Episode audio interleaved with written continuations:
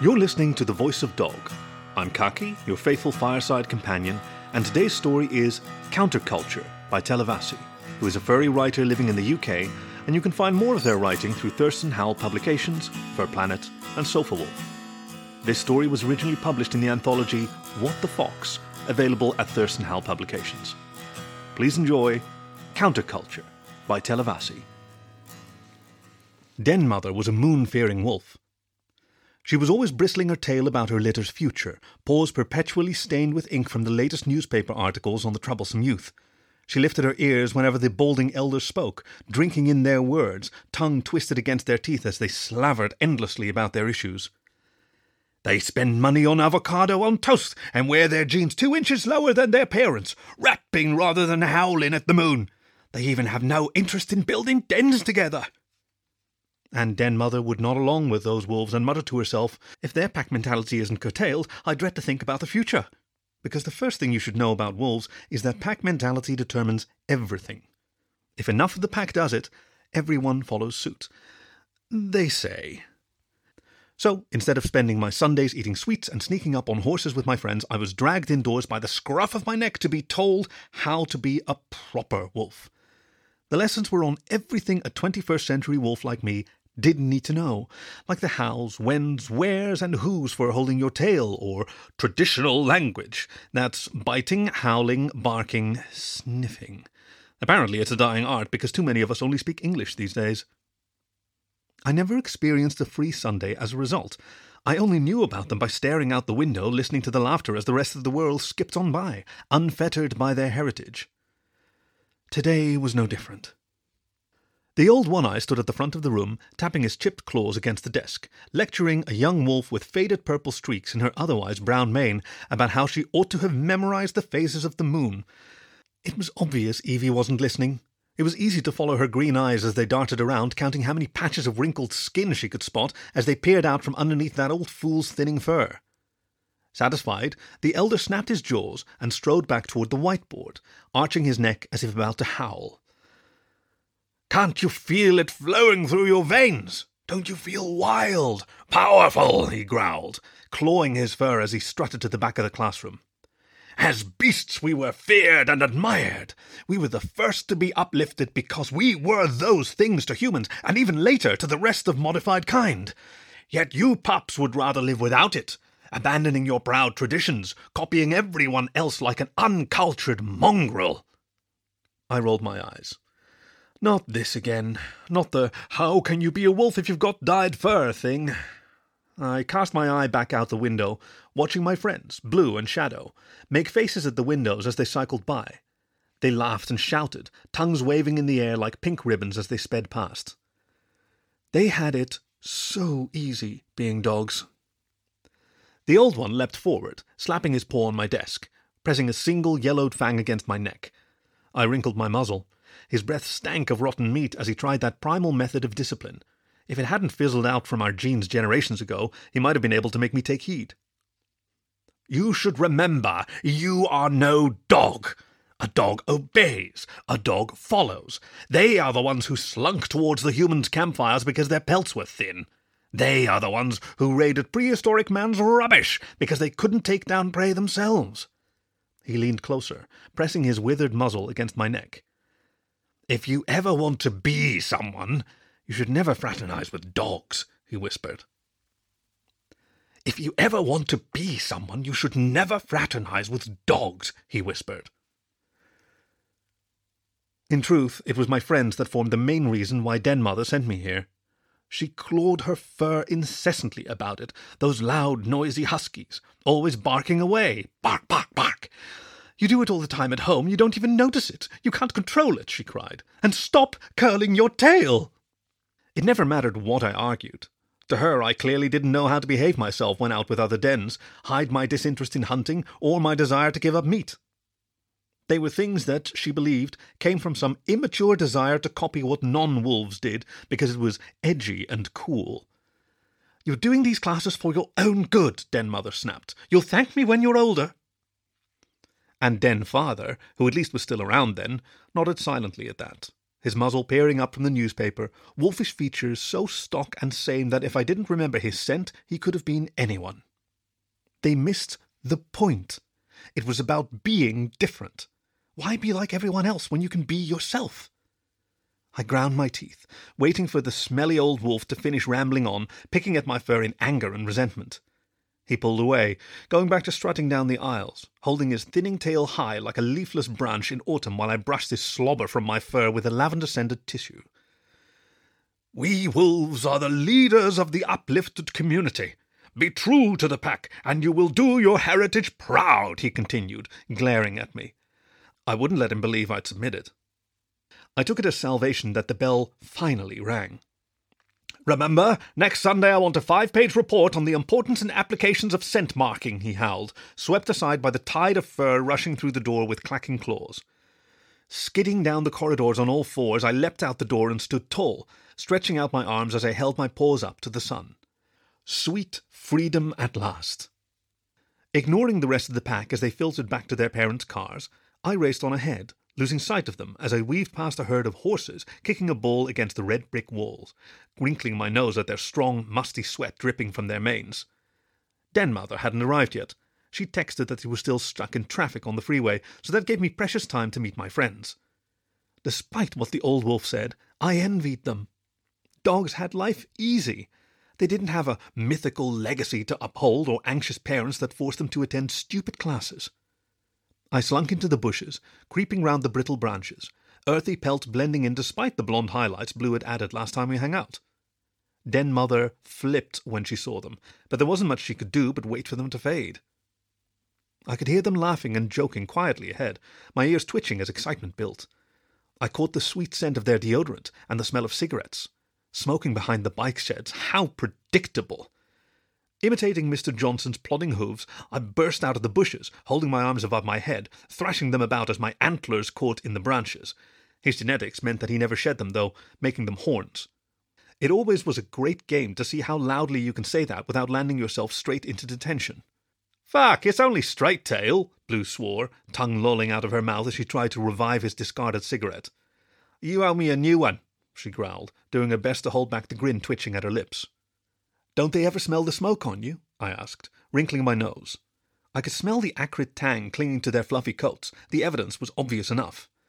At least I'm careful to roll the scent away before I go, I shrugged, grabbing one from her and lighting up.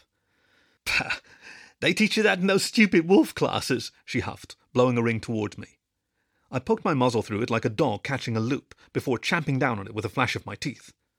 It don't matter, Blue continued, not even a wolf has their sense of smell half as strong as a feral, and even if they smell something, teachers got to prove it, she barked, laughing. If they don't catch it lit in your hand, they can't do nothing, she grinned, wagging her curly tail. See, Straight Tail, despite what your parents say, it's great to have human rules. They might not run on fours or smell a thing, but they've got fair minds, Blue puffed, watching the smoke trail off into the air. That scent could have gotten from anywhere, she continued, shaking her thick mane in the sun. Could have just been near someone on the bus, on the train.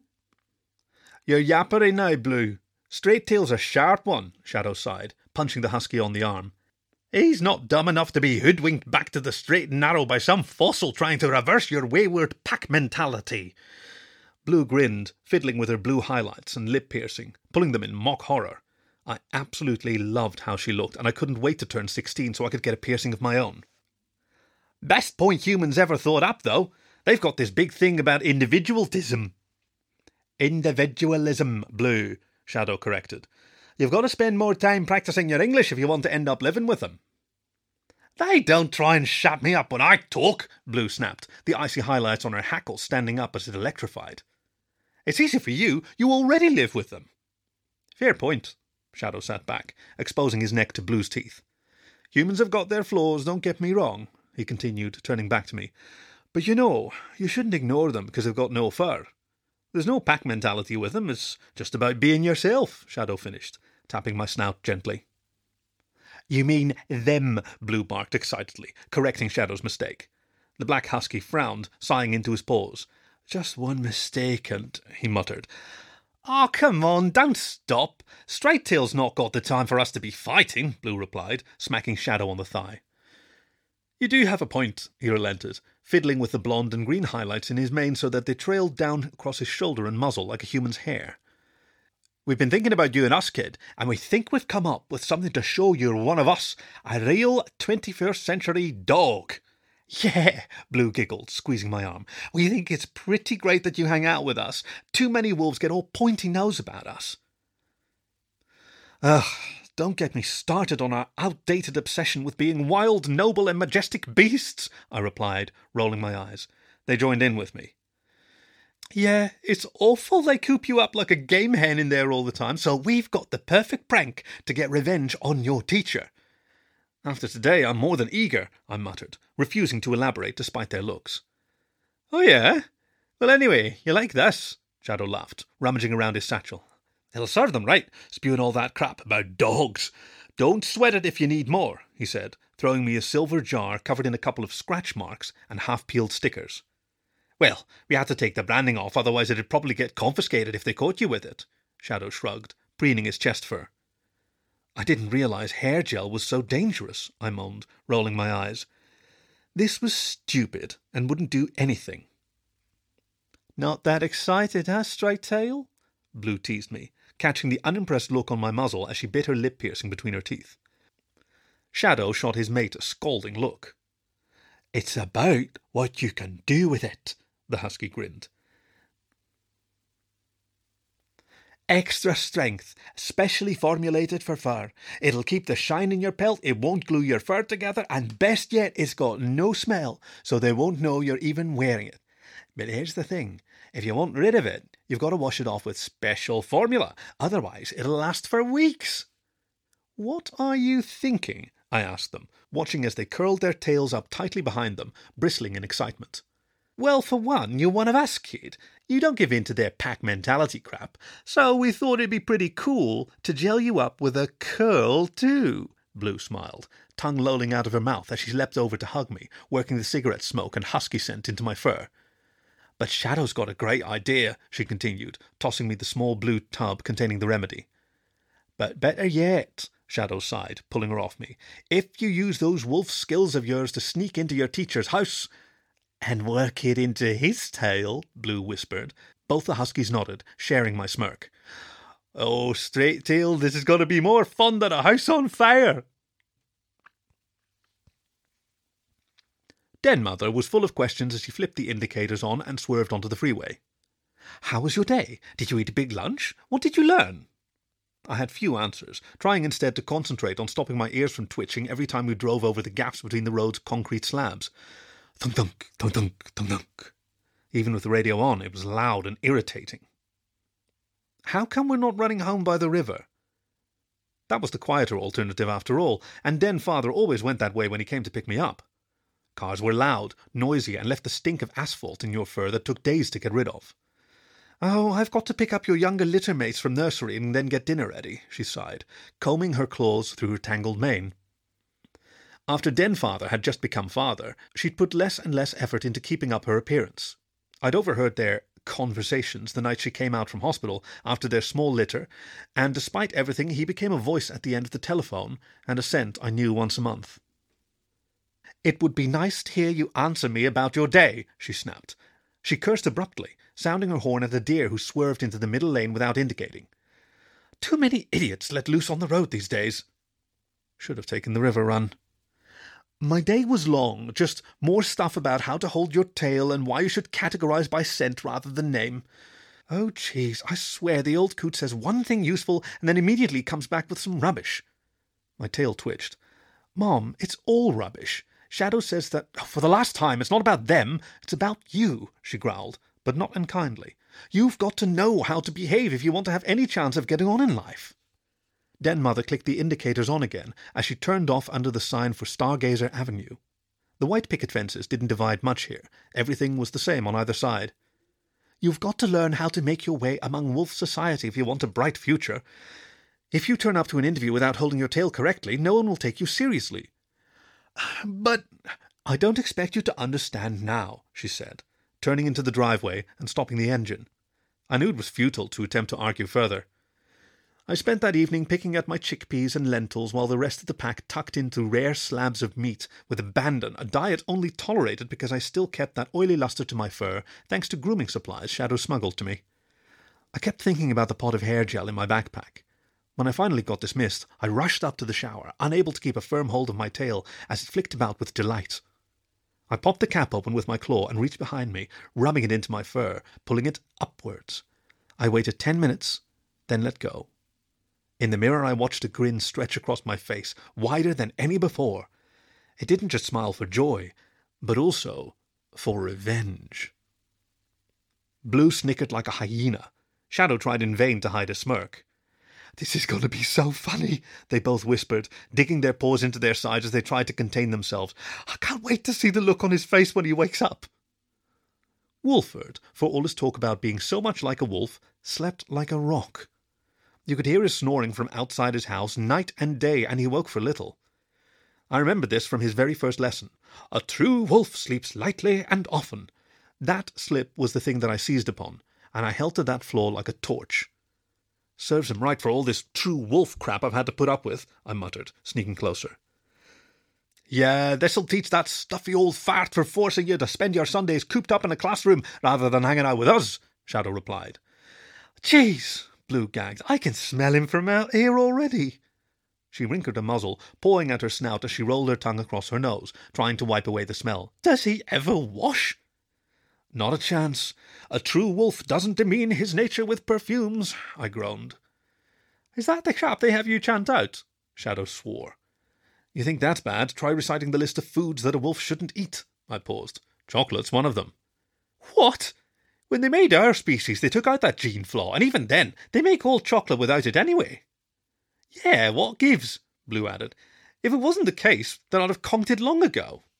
The husky fidgeted, paws rummaging around in her wrapper filled pockets as if to prove a point.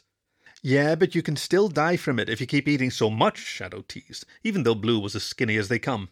Hey, my parents give it to me because they love me.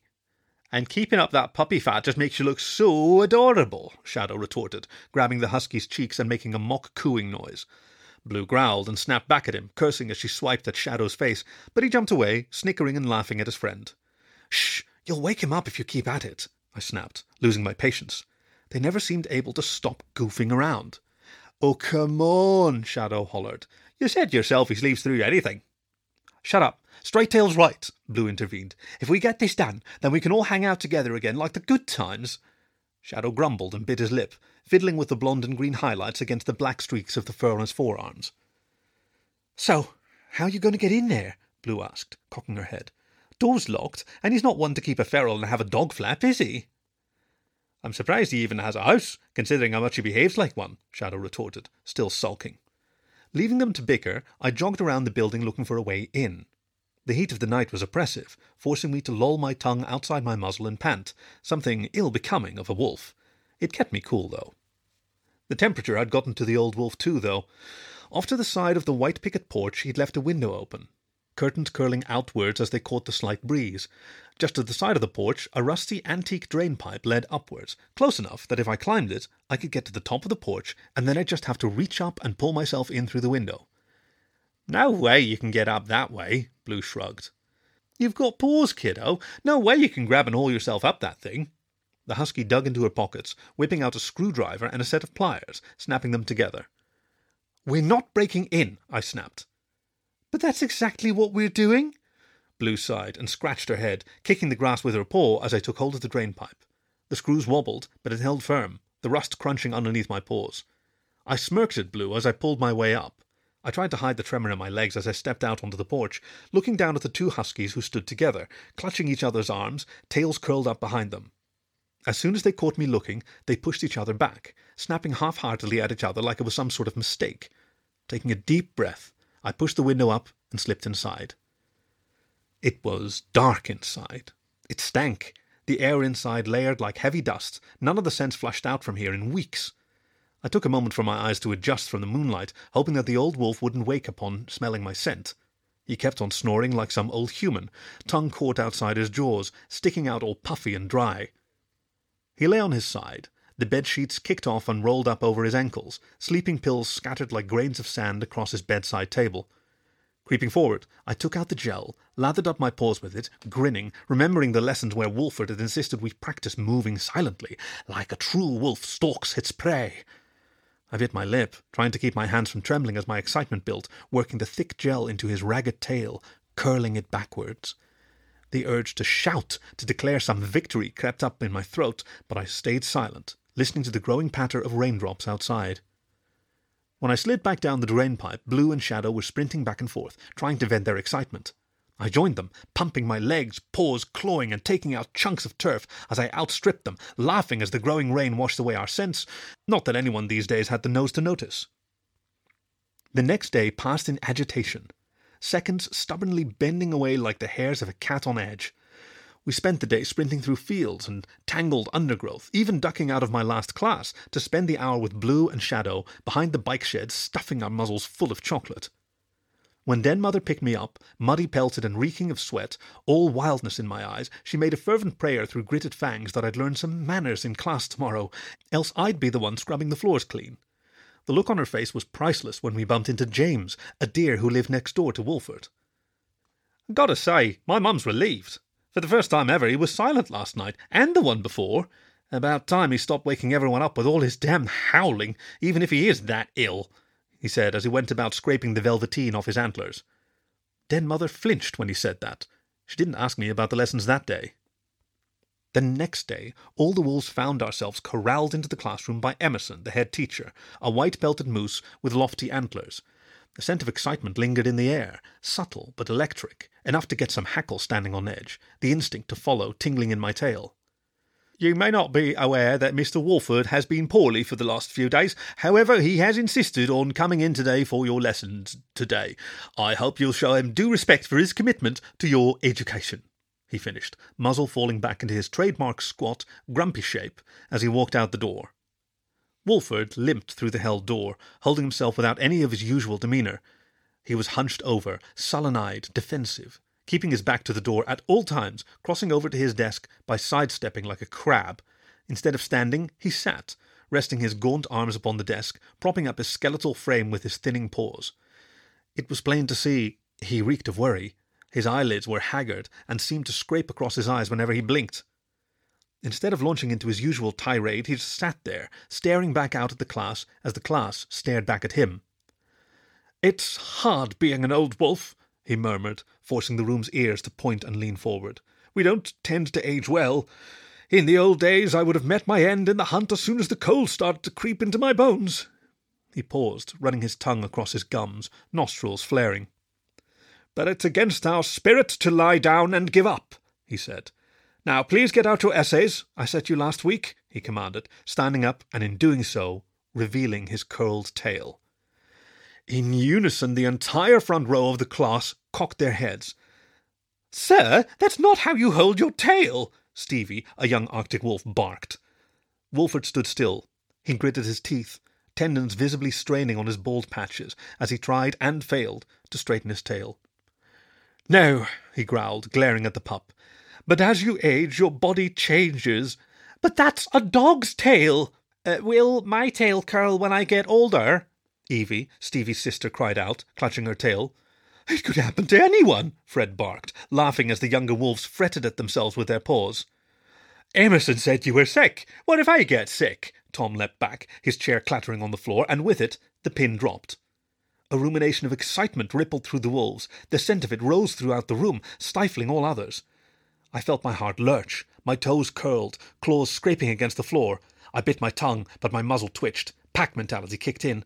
Oh, that old venerable wolf who had set the standard of what made a wolf was here with his tail bent back like a common dog, and everyone followed.